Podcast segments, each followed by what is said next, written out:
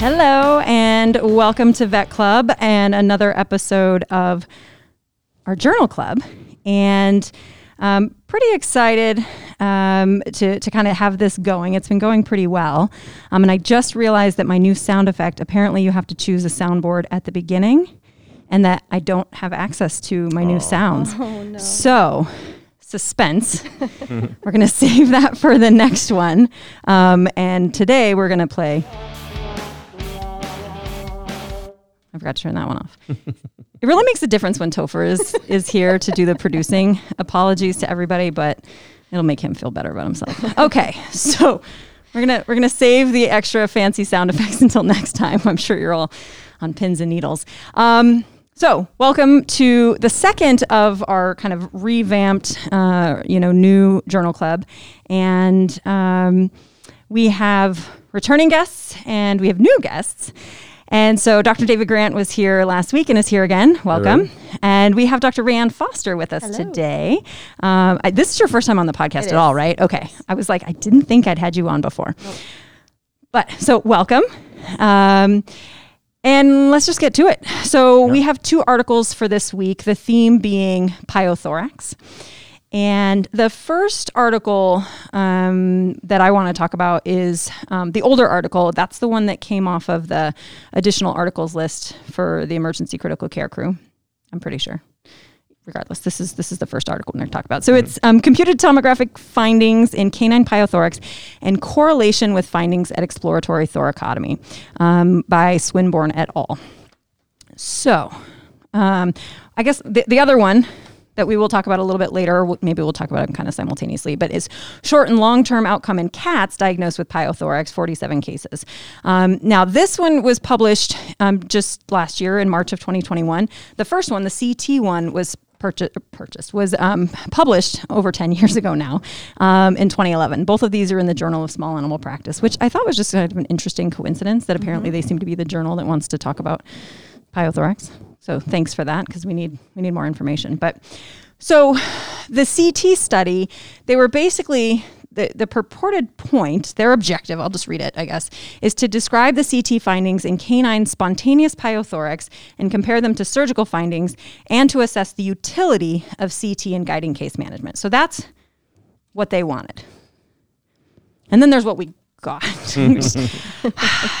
okay, so let me just preface this with I'm probably going to be a little harsh today. Um, Good. but I want I want to make it clear where this is coming from.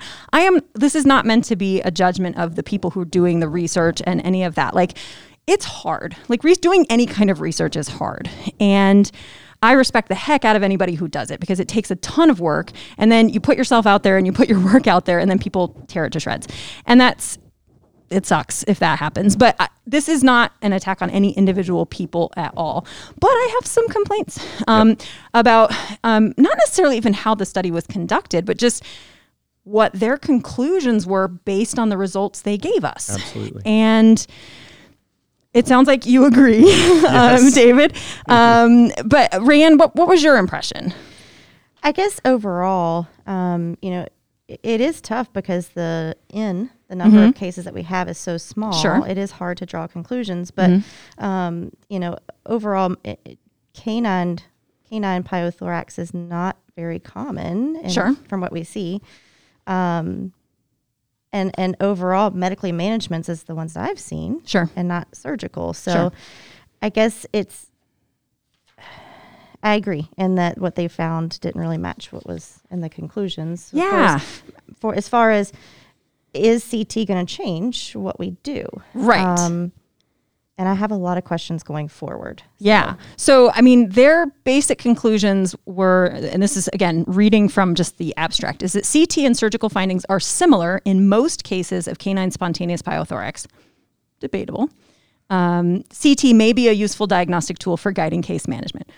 Also debatable based on what they did. So, again, the fact that there isn't much out there and this isn't very common is why these types of studies are mm-hmm. so important. And so, I really appreciate that they took the time to dig through the records and give us all this information. And it was really presented well, and we got a lot of good information as far as um, what they found on CT. There's some nice tables, um, some pretty good images. Uh, it really, for me, falls apart when we get to the discussion and they say, based on what we reported here, this is the take home message. And I was like, whoa, that was not the take home message I got. And, um, and also, just to mention, we haven't mentioned the number. It's only 12 dogs. Right. And, and that, again, that's always a problem yeah. in veterinary medicine. And I can't flaw them for that sure. in and of itself. Like you, you report what you get. Um, but their ability to draw conclusions from that is again dubious at best. Yes. So you ha- you have to be really careful when you do anytime you do a retrospective study, particularly like you said, a really small. Um, this is really more of a case series, honestly, um, than anything. But w- that's what they did, right? They delved through the records and they just described, you know, what they found when they found dogs that had. So the term spontaneous pyothorax yep. is just sort of bothersome for me. I don't know what that means. I don't either.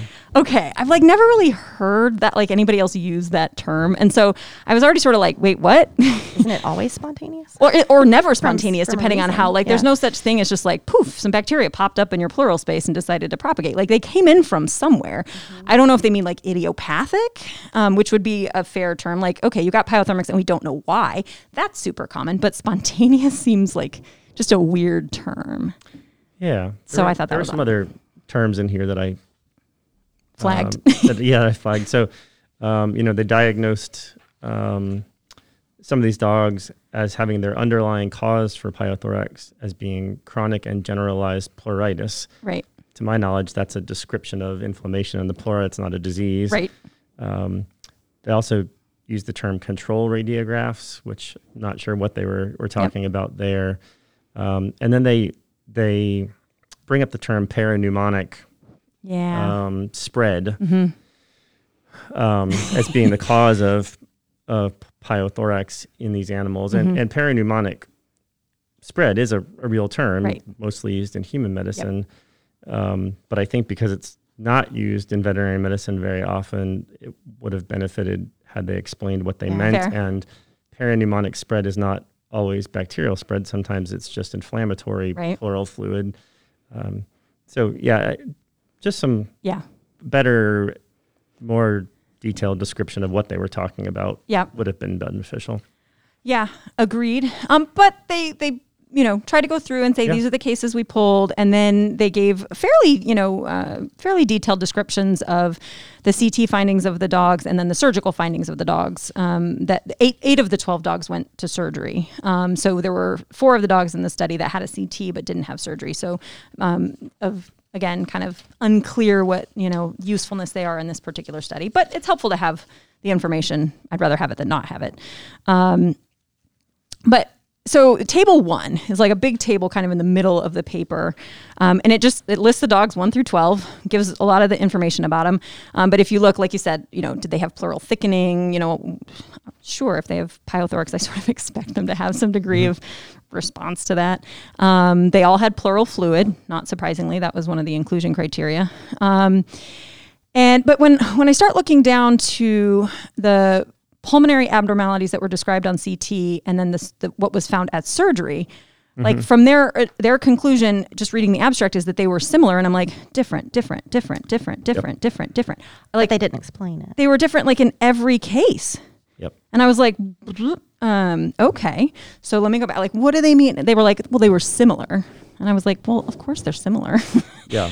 I mean, I didn't expect CT to be way off um, from what you're finding at surgery. So yeah, I guess I was just really disappointed in the lack of similarity yeah. between what they found at CT in these patients and what they found at surgery. Because it was like, for example, the fourth dog, which was the first one that had the CT and surgery, um, on CT, they said there was a single focus in an accessory lung lobe that was about one centimeter. And then at surgery, they found a single focus that they said was right caudal um, an accessory, which is weird. I don't know why you call that a single focus or if it was all one, but involved two lobes, if that's what they meant there.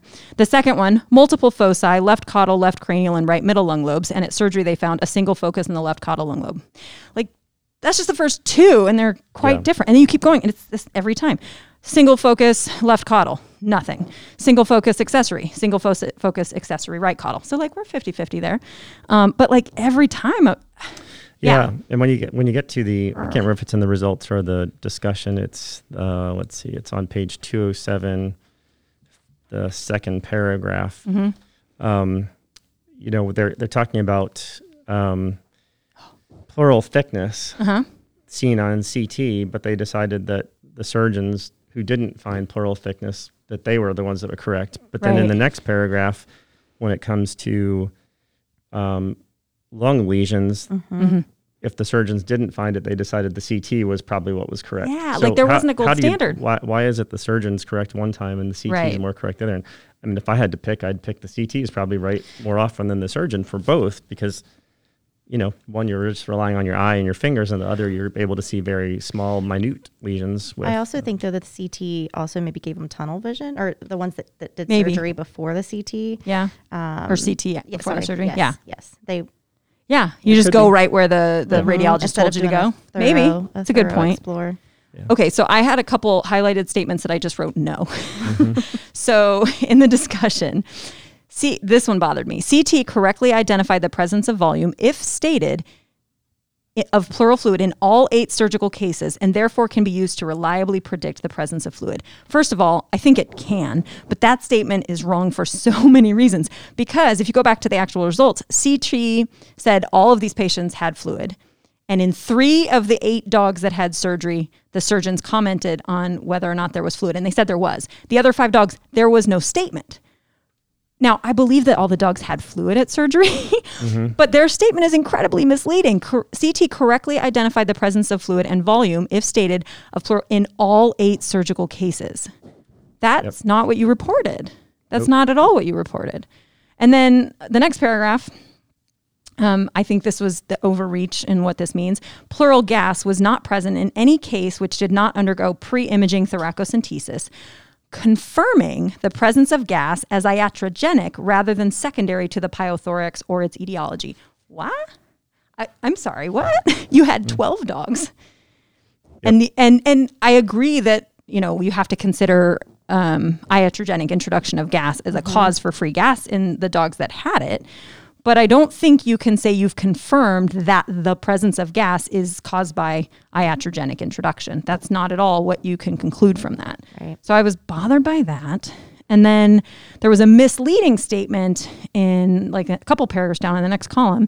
If a single focal lesion was present at surgery, CT correctly identified the location of the lesion in all cases and may be reliably used to guide the surgeon to the location of the pathology.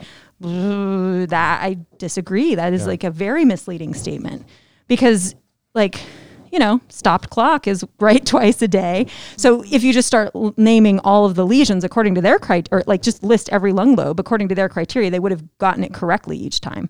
But they didn't count it like it wasn't fully correct if they said there were extra lesions mm-hmm. or if there weren't like Right. I don't know. Like, I just don't think you can draw that conclusion. And I'm not here to like blame surgeons or try to say, is it the radiologist who was right or wrong? I'm just saying they didn't match. No.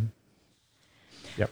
The other thing like that you know you, you read their objectives describe the ct findings compare them to surgical findings and decide the utility of ct in guiding case management. I don't think they described any case where the ct findings would change the management. what you do. Mm-hmm. like I, that i don't think they made that case. And they didn't really even try to.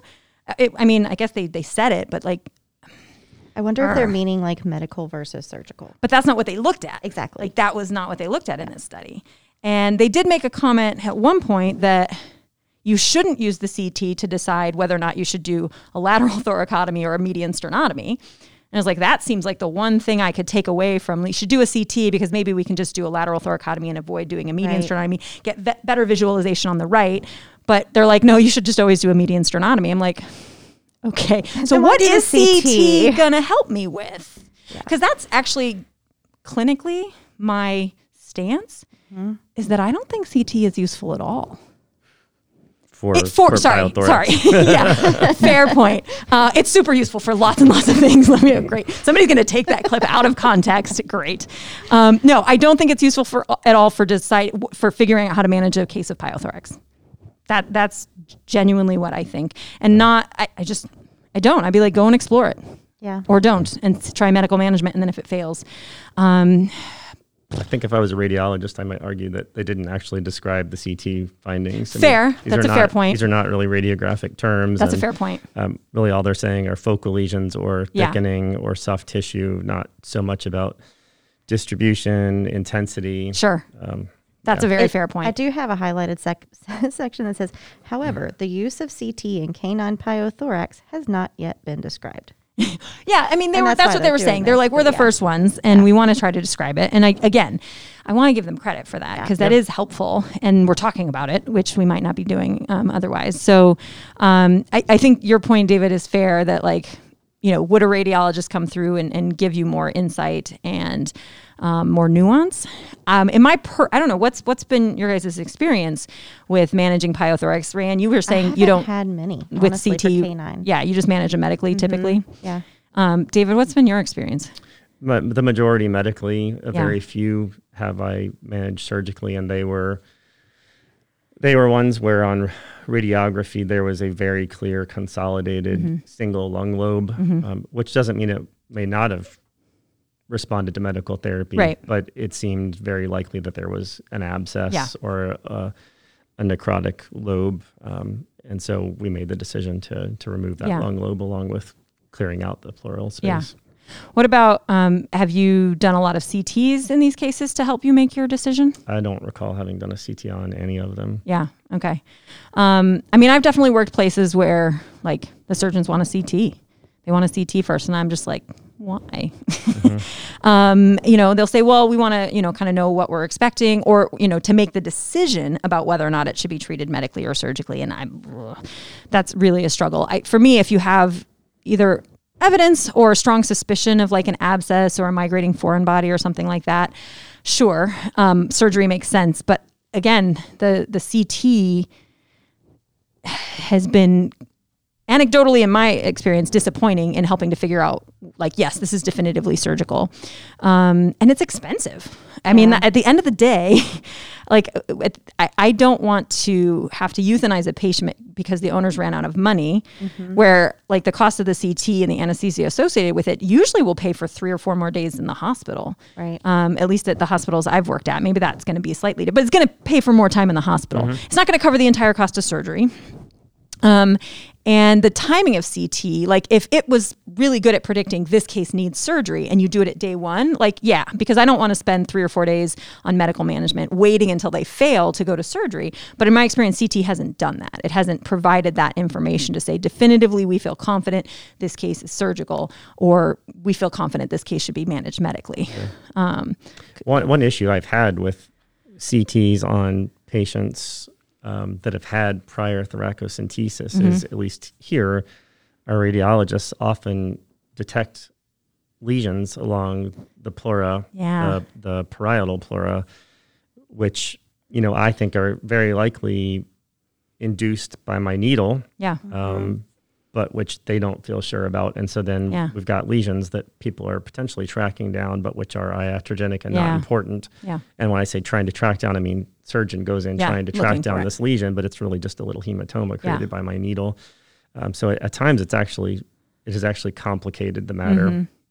And our radiologists here are awesome. Yep. Like they're so good. Like you would be hard pressed to find better radiologists anywhere. Yep. Like full stop. I have full confidence in our radiologists. But we've had I don't because I haven't sent an animal with pyothorax to CT at this facility, but I, I have had a number of cases with spontaneous, actual spontaneous pneumothorax. Mm-hmm. Um, and every time, like it's a small n, but every time we've done that, the CT has not been helpful. And I just want to be like, just explore it. Like I just want the surgeon to explore it. And and I get frustrated with papers like this one because um, somebody else can go, well, no, there was that paper that came out that said yeah. you should CT the animals before surgery because it, it is predictive of what you're going to find. And I'm like, no, like we're reading the same paper, but getting vastly different, um, you know, kind of impressions from them or interpretations of them. Yeah.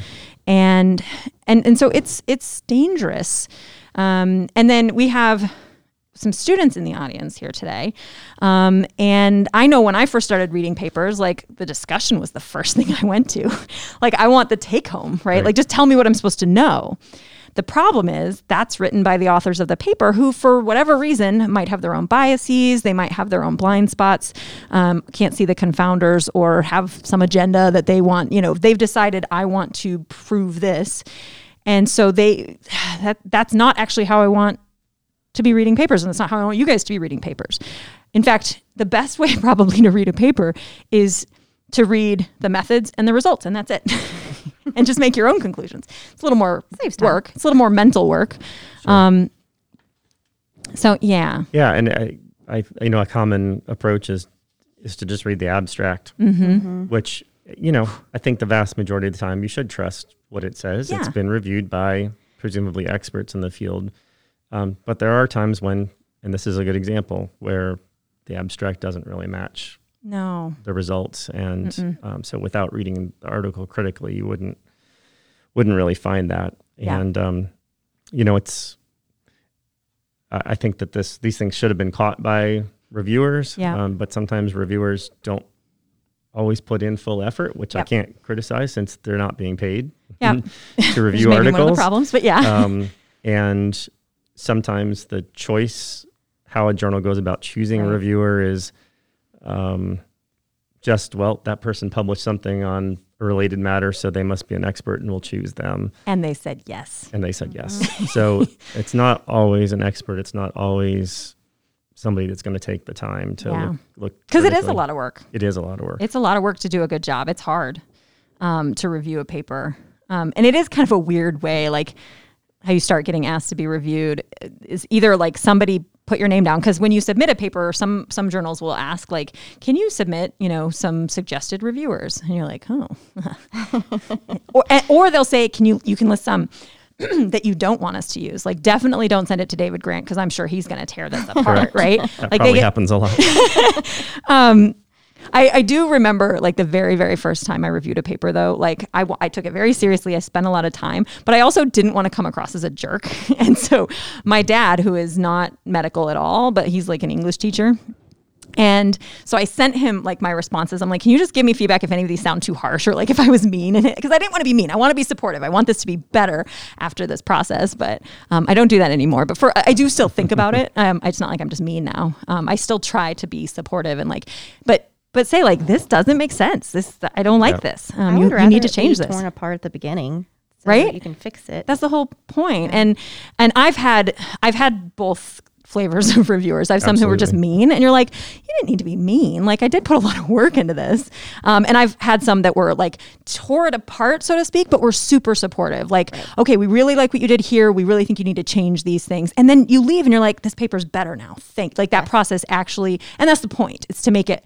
not to change what you're you're doing. Like you've done what you've done, but to make it clearer, to make sure that your conclusions are matching what you found. Um, and so, yeah, this is. Um, I was disappointed in the paper, but also that this was added to our list of like required reading for our residents.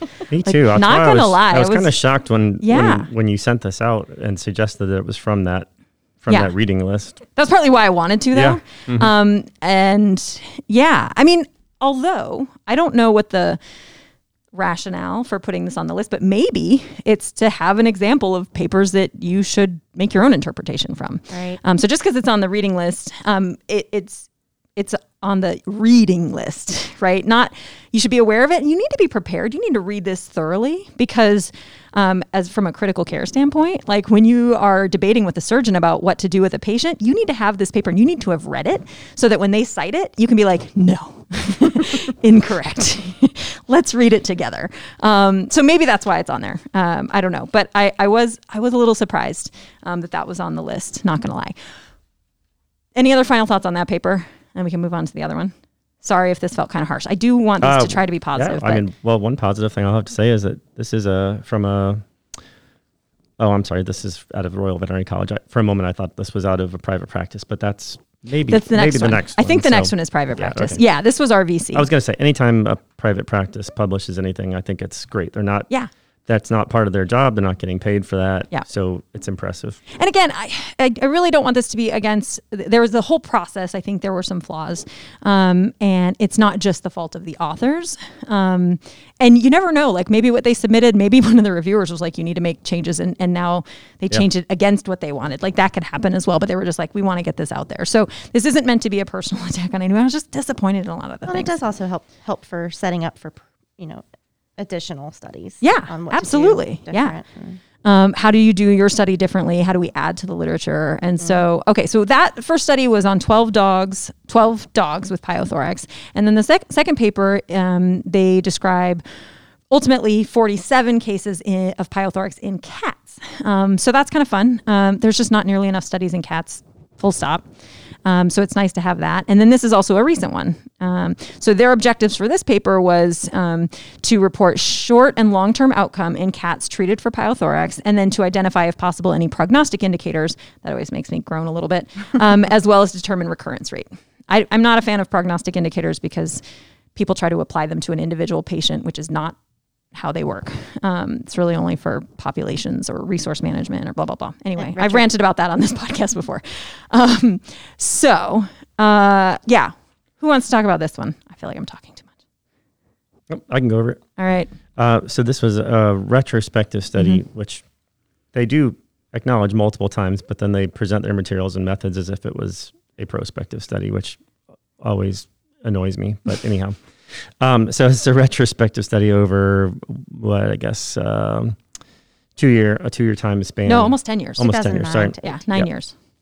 Um, and they basically searched their records for animals that had had thoracocentesis. Um, and then that's how they came to uh, the cats that ended up in the study. And the inclusion criteria were um, radiographic or ultrasonographic signs of pleural effusion, in addition to cytologic evidence of septic inflammation in the pleural fluid, um, which I question a little bit because there seemed to be The numbers in didn't. their results Yeah. cats that did not have cytologic evidence of septic Or culture, inflammation or even culture. Yeah, yeah. They they didn't necessarily. Yeah, the numbers didn't work out Um, for me either. That was a big area of question. Yeah. so that that was a little bit confusing.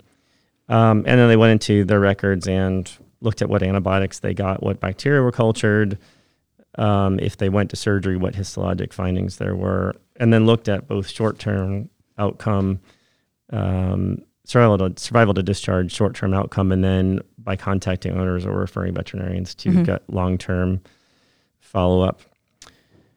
They describe a standardized approach to management of pyothorax that was taken in all cases, which implies that Yeah. either that there was a standard operating procedure for how all patients would be managed. And as a person who's done quite a few prospective clinical trials and found that it's hard to get people to follow the SOP prospectively, Yeah. it's really hard to imagine that all these cats Yeah. treatments followed the same order yes. Yeah. um, when there wasn't a plan. Pretty impressive. Yeah. Yeah. I mean, and like you said earlier, this is a private practice. And Yeah. I would say it's probably easier in a smaller, Yep. fewer staff, less turnover private practice than it would be Yeah. in a giant, you know, uh, university setting, you know. But Yeah. even so, you're right. Like, how protocolized was it really? Yeah. But okay. So I don't I don't I don't think Right. what were likely variations from their little algorithm probably mattered a whole lot. right. Um, so I won't. it was just I a won't- bold I won't go on about it Sure. any further. um, so I guess results. Uh, they they thought that they determined the cause of the pyothorax in only three cases, um, with those being um, a penetrating trauma, a penetrating foreign body, and um, what presumably was aspiration pneumonia following dental surgery, which um, very definitely can happen. It happens in Mhm. humans. It's a fairly well known thing. Um, interest, other interesting things um, on cytology of the pleural fluid. They found uh, no intracellular bacteria in 30% of samples. I found that very interesting. Yep. Um, and other interesting things. Um, the most common bacteria cultured were Pasteurella, which is uh, obviously a very common cat oral bacterium. Yep. And um, that'll come back up when we get to their Yeah. discussion on potential etiology Yeah. of pyothorax in cats. Yep. Um, uh, a little crit- another little critique I have is in table two, which lists um, historical and clinical findings in cats with pyothorax. Um, they found that 40% had difficulty in breathing and 23% had dyspnea. I'm not sure. Those are the same thing in my book. Um, the definition of dyspnea is difficulty breathing. So, I so what I don't know. So I've harped on this before. So dyspnea refers to the sensation of breathlessness, like that panicky feeling you get when you can't breathe. So what I don't understand on this is do all the patients with di- like or were all the dyspneic patients also included in difficulty breathing or were those separate categories? Right. Um, was difficulty breathing like all of the abnormal breathing up to and including dyspnea, or does dyspnea were they using a completely different definition of the term? So uh, what I think yeah. what I think is clear is the reader has no idea what they're talking about. yes. Um, Plus, they spelled dyspnea. They did yeah. that that, they that European that spelling. Times. No, it's yeah. a European study. I always can't, can't pronounce it right. Yeah. Um, another interesting finding, which I've definitely observed and, and try to relay to people that I'm teaching, um, is that they only found a leukocytosis in 47% mm hmm of these cats. Mm-hmm. Um, we know where the white blood cells are. Six um, six uh, of the cats. So what is that? That's like three percent roughly of the cats were actually neutropenic, um, and then eight cats had absolutely no blood work abnormalities at all. Yeah. Um, so that's what, like almost five percent, something like that. Those are like I do think those yeah. kinds of descriptions are really helpful. Absolutely. Um, I I actually I had a lot fewer issues with this paper than I did the 1st mm-hmm. one. Um, there were still again I've never read a paper and been like that was perfect. There's nothing wrong. No. But mm-hmm. um, but I I actually really did like I, I think they tried hard not to overreach and mostly like just here's a description. Here's what we found. Yeah. Um, which I thought was good. But yeah. So, so the I think things. the big take home from that is that Cats don't, don't have to have respiratory signs. They don't yep. have to have a fever. They don't have yeah. to have leukocytosis, and yet they can still have pus on their chest. Yeah, and they even kind of said that in the discussion. Yep. Like any cat that's just kind of mm-hmm. off, you it, yep. it, should probably be on your list somewhere. And I've I've definitely seen cats come in for chronic weight loss and poor appetite, and and that's what they have. You just stumble upon it. To be honest. it's honest, kind of impressive though that a cat can like mm-hmm. do that, and they're just like, I just walled it off, and you know, I'm getting by, but yeah, they're kind of amazing. Yeah, yeah. Um, other big things, and then I'll be quiet. We can discuss. Um, was some cats did go to surgery if mm-hmm. they failed medical treatment, yeah. which was a little bit vague on what failed meant, yeah. but weren't improving or fluid um, recovery each day was not declining right. or was staying septic or or very uh, yeah. inflammatory. Um, and in those cats, um, they found um, in only two of the cats that went to surgery out of eight um, did they find lung lobe lesions that needed to be removed, mm-hmm. um, which I thought was interesting since they proposed that they think the origin of pyothorax in cats is likely parapneumonic spread, meaning mm-hmm. spread from pneumonia. Mm-hmm. So I guess I would have thought that if you had eight cats that you had to take to surgery because they weren't getting better, that you probably would find the lung lesion that led to the mm-hmm. pleural effusion. But um, nope. not, not necessarily. Nope. Um, and outcome, uh, 72% of cats survive the first two weeks. Um, after discharge and after a year, 68% were still alive. Um, yeah. So pretty good given how severe a condition this really is. Yeah and, and that felt right you know yeah, just for what absolutely. i experienced like I, you know and that's usually like some of them are going to die but like they they do they can do well and if they do well they can do very well and they sure. can go on and live their lives and never look back and that yes. survival rate was not censored for euthanasia so that yes. includes euthanasia here i'm so. um although they um am i wrong well, no, uh, kind of. So they there were seven cats euthanized after diagnosis before any treatment. Those cats mm-hmm. were excluded, I think, from the 47. So the right. 47 they had to at least have attempted treatment to Correct. be included, um, which I was really pleased with mm-hmm. actually, mm-hmm. um, because it's really hard in veterinary studies to do any type of survival rate when you include humane euthanasia. Yep. Um, so I actually, it's hard, but I was really pleased with how they addressed that mm-hmm. by one, excluding cats that were euthanized that didn't get treatment. Like that should right. not be in your uh, survival calculations right. at all. Um, and they tried to explain, I think, the ones that did end up getting euthanized, yes, what the reasons were, and so that you mm-hmm. could make like we, we really felt like it was because of medical decline um, not for other non medical factors, as much as you can. Yeah. Um, so I think they handled that actually pretty well. Um, so I was pleased with that. Uh, maybe I'll stop there and we can discuss, and Yeah. maybe somebody else will bring up the one other thing I was going to mention. You had a lot of mine highlighted. Oh, okay. Um, I thought it was interesting that the database search um, 770 cases and it got narrowed down to the 40. Um, it's a lot of work to do a retrospective. it, it is. yeah. Um, but also that um, all cats should just live inside.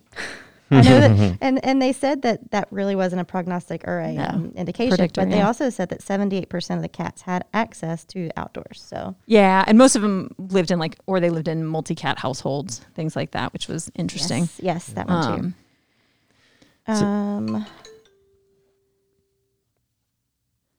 what else? What else were you I'm thinking? trying to. I know I'm going I back have a lot of notes. writing and notes on here, so I'm trying to pick the most important ones. So yeah, one of my biggest issues, um, and we alluded to this at the beginning, was just what their inclusion criteria were, um, because it didn't seem like they followed their own rules. Right. Um, and the numbers just didn't add up. So they started with 55 cases, and then they eliminated the ones that just didn't get treatment at all. And um, so that was fine.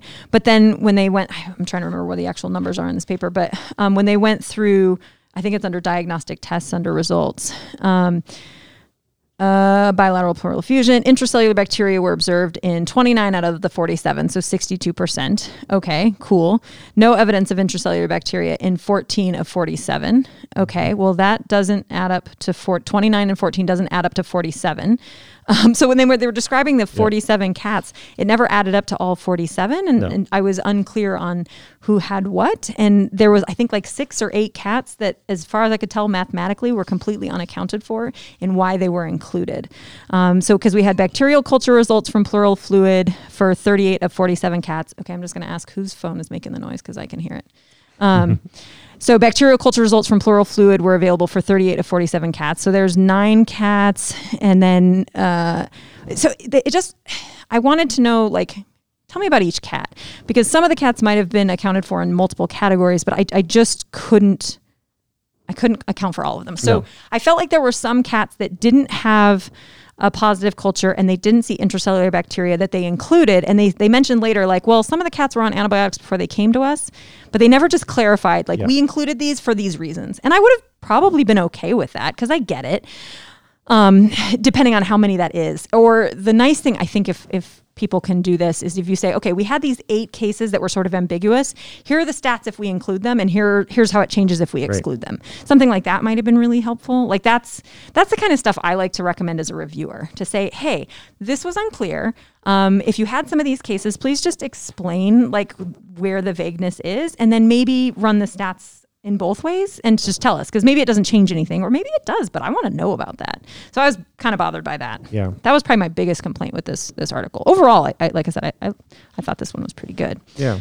um The only other thing I- in the discussion that I, I think is worth bringing up is that um, is that they they propose that as uh, some other articles have Mhm. suggested that parapneumonic spread Yeah. rather than bite wounds is likely to be the cause or the route of pleural infection in these cats, and they base that on the fact that Pasteurella was the most common bacteria grown here and that that comes from a cat mouth.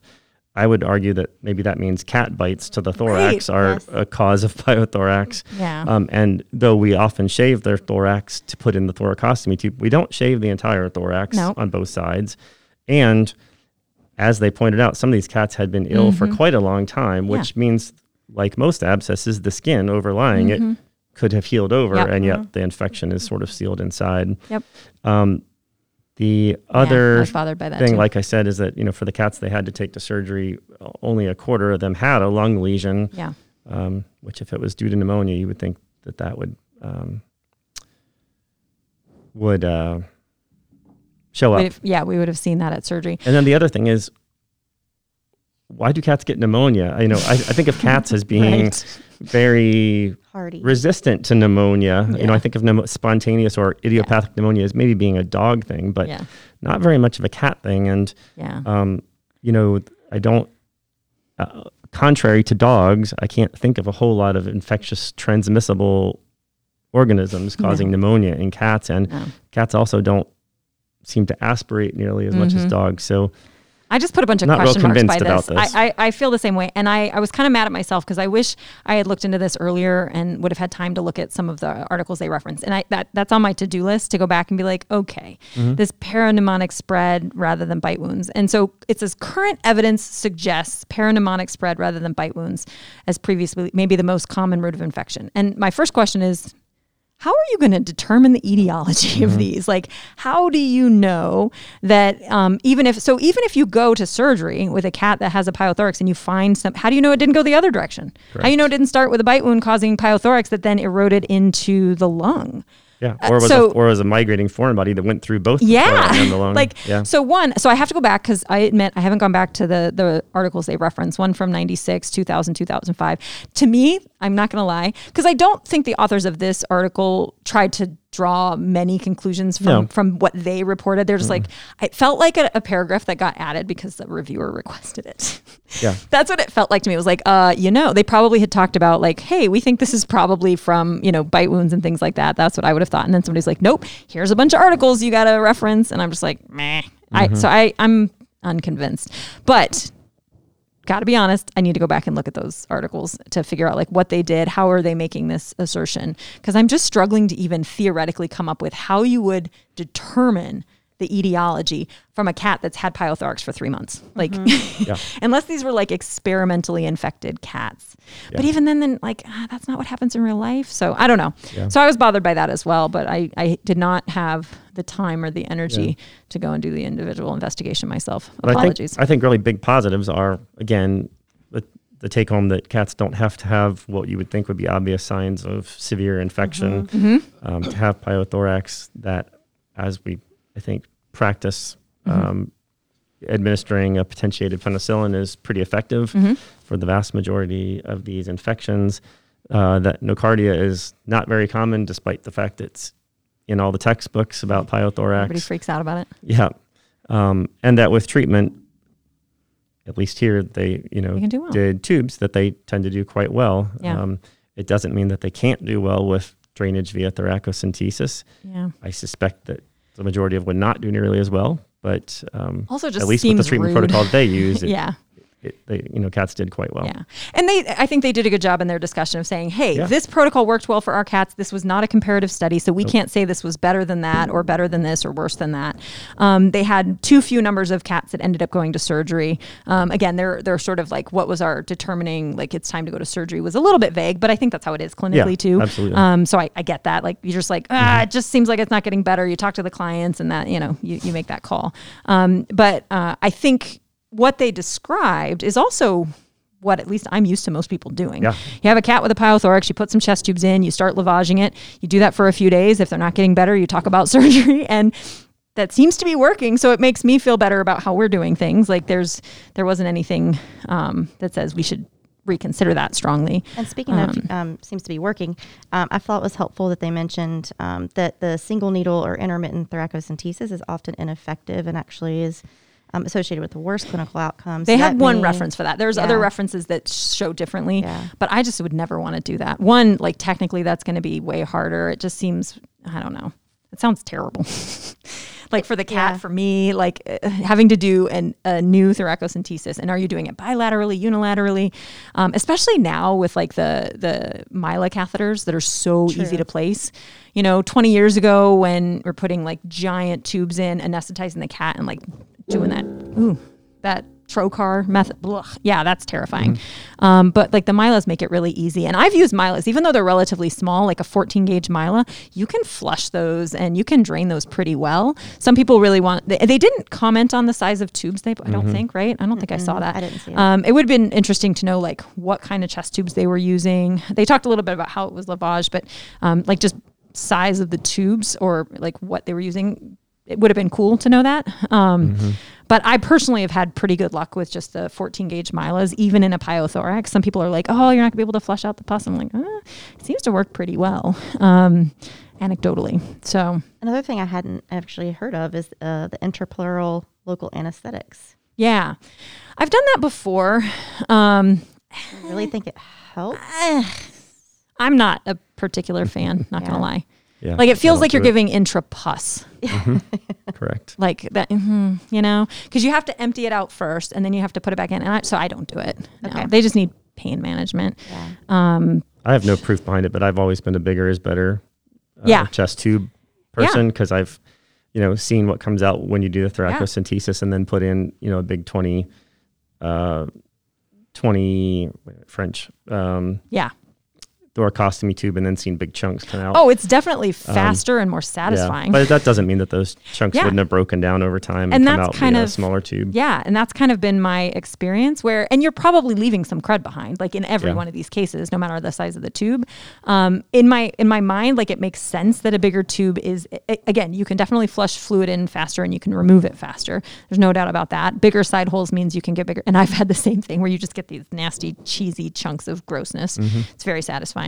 Um, but I've also done milas because you can put them in a, an awake cat. It's pretty easy, and I've had good success with those too. So um, until somebody does that prospective, like whatever you decide to do, I will support you. Just put Sure. you know put some tubes in. But um, I my preference for the milas is more just about patient comfort. Like there's less rib separation, and I just think they're they're not as Oh, uncomfortable sure. for them.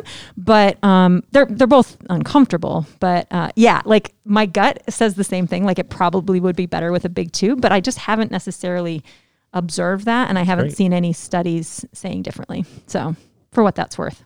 Ram, what did you think about the treatment duration?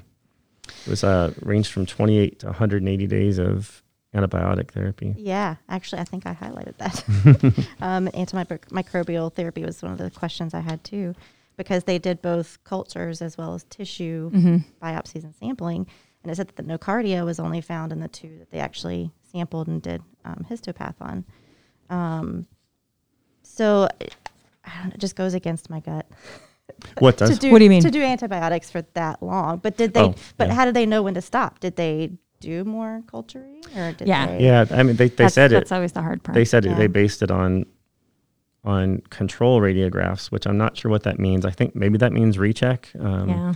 clinical status, bacterial culture, and sensitivity results.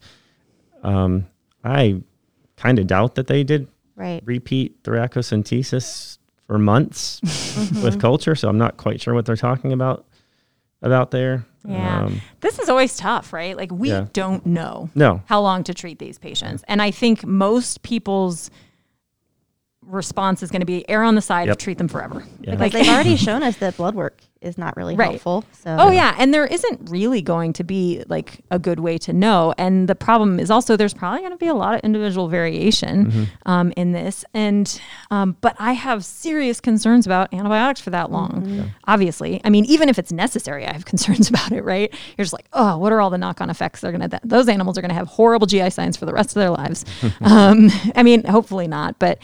It, it's hard without any actual guidance. Um, but what I will say is every time I look into, okay, for this disease, how long should we treat for? There's almost never, um, with a few very important exceptions, there's almost never specific veterinary information. But whenever Right. you go to the human literature, you'll find that it used to be treat them forever. And then they've done research and been like, actually, significantly shorter courses of antibiotics are just fine because you have an immune system. Hooray. And we just need to get the worst of it under control, clear out the pus, and then the immune system will do the majority of the work. And so, yeah, I don't know. Um, how long how long do you guys treat yours for routinely? Like if you just had to pick a number that you think I usually do this.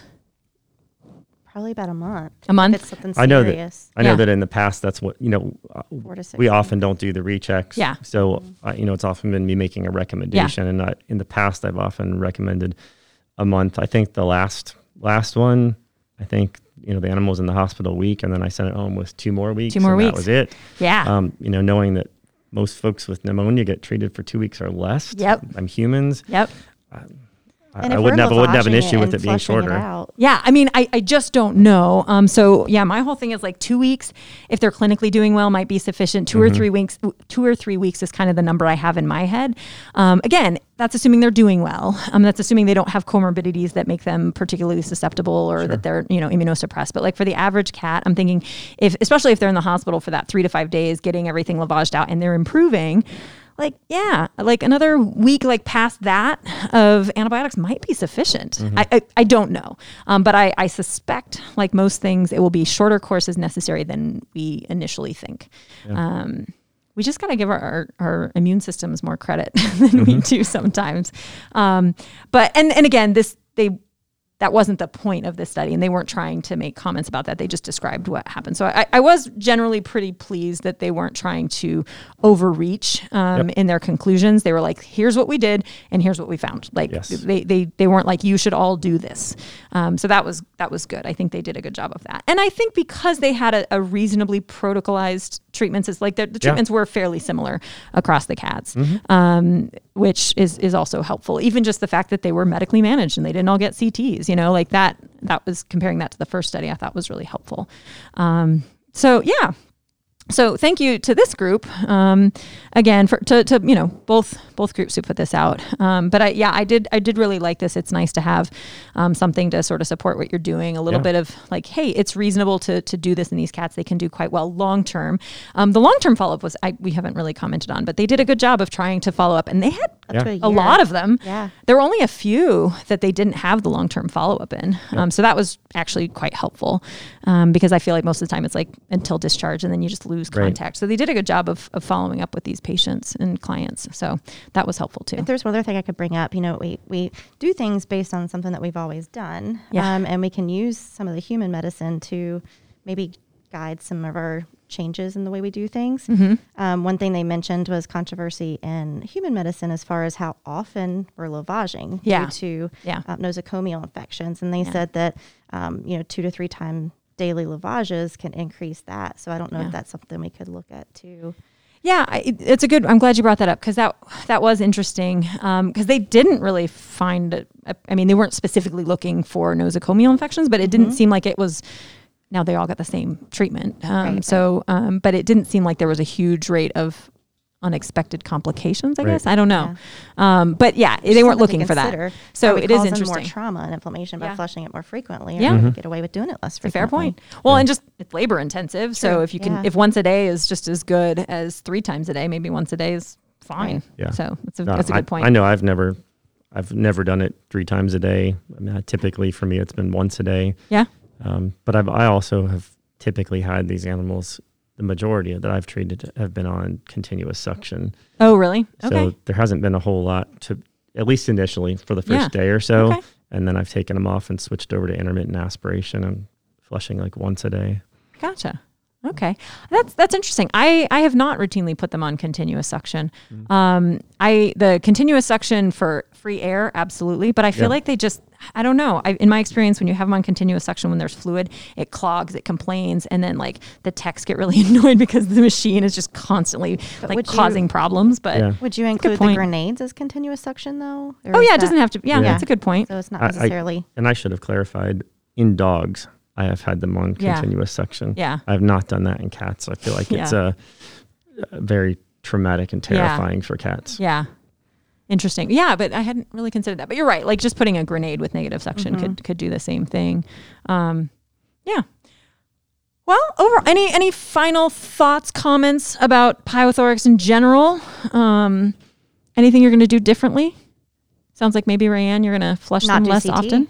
Not going to going to try really hard to not do a CT and a dog or, or a cat. Because honestly, in this one, like it didn't seem like it It changed anything didn't. for the cats. Yeah. as best I could tell. They didn't really even mention it. Um, I'm gonna we're gonna have to talk to the radiologist after this, see what they think, see if they're like, no, no, no, it's super helpful. I think Um, it was great to see that, you know, like you said, what we're doing in cats, they they did what we do working. and it works. And I think Cool. the only thing in here that maybe I would, I don't know about do differently, but um, given that uh, Pasteurella was the most Mm. common organism, um, and Convenia is indicated for Pasteurella infections, um, you know, it might be nice to give a cat a single injection. Uh, I don't know that I feel comfortable that that covers all the other Scaries, organisms that right? are in Yeah. there. Because it said that, that, that it was at least two bacterial Yeah, Yeah, strains. right. Yeah. So it wouldn't necessarily cover the other. Um, there, am I remembering? I think there was at least one cat Mm-hmm. that had been treated with like ev- once a week or every other week convenia by the RDVM. Yes. I, I think they commented on That's that. correct. But I don't remember if they said what that particular cat's outcome is. Not that Yeah. you should draw a lot from an N of one, but at least one person agreed with you and was like, "Hey, Yeah. it's worth considering." I mean, certainly from the standpoint of it's easier. Um, so, um, what I guess I'd have to look, but it's a cephalosporin, so probably penetration would be just as good as any other one. But I'd have to look at cefovecin specifically. Um, but yeah, it's a good point. Uh, yeah, I think your, you know, your point, Ryan, of maybe. I feel like I usually do like maybe twice daily lavage for the first couple days and then you know stop. But like how long to do it for? Um, but yeah, I think the big thing for me um, for the combination of these is I feel better recommending against doing a CT. Yes.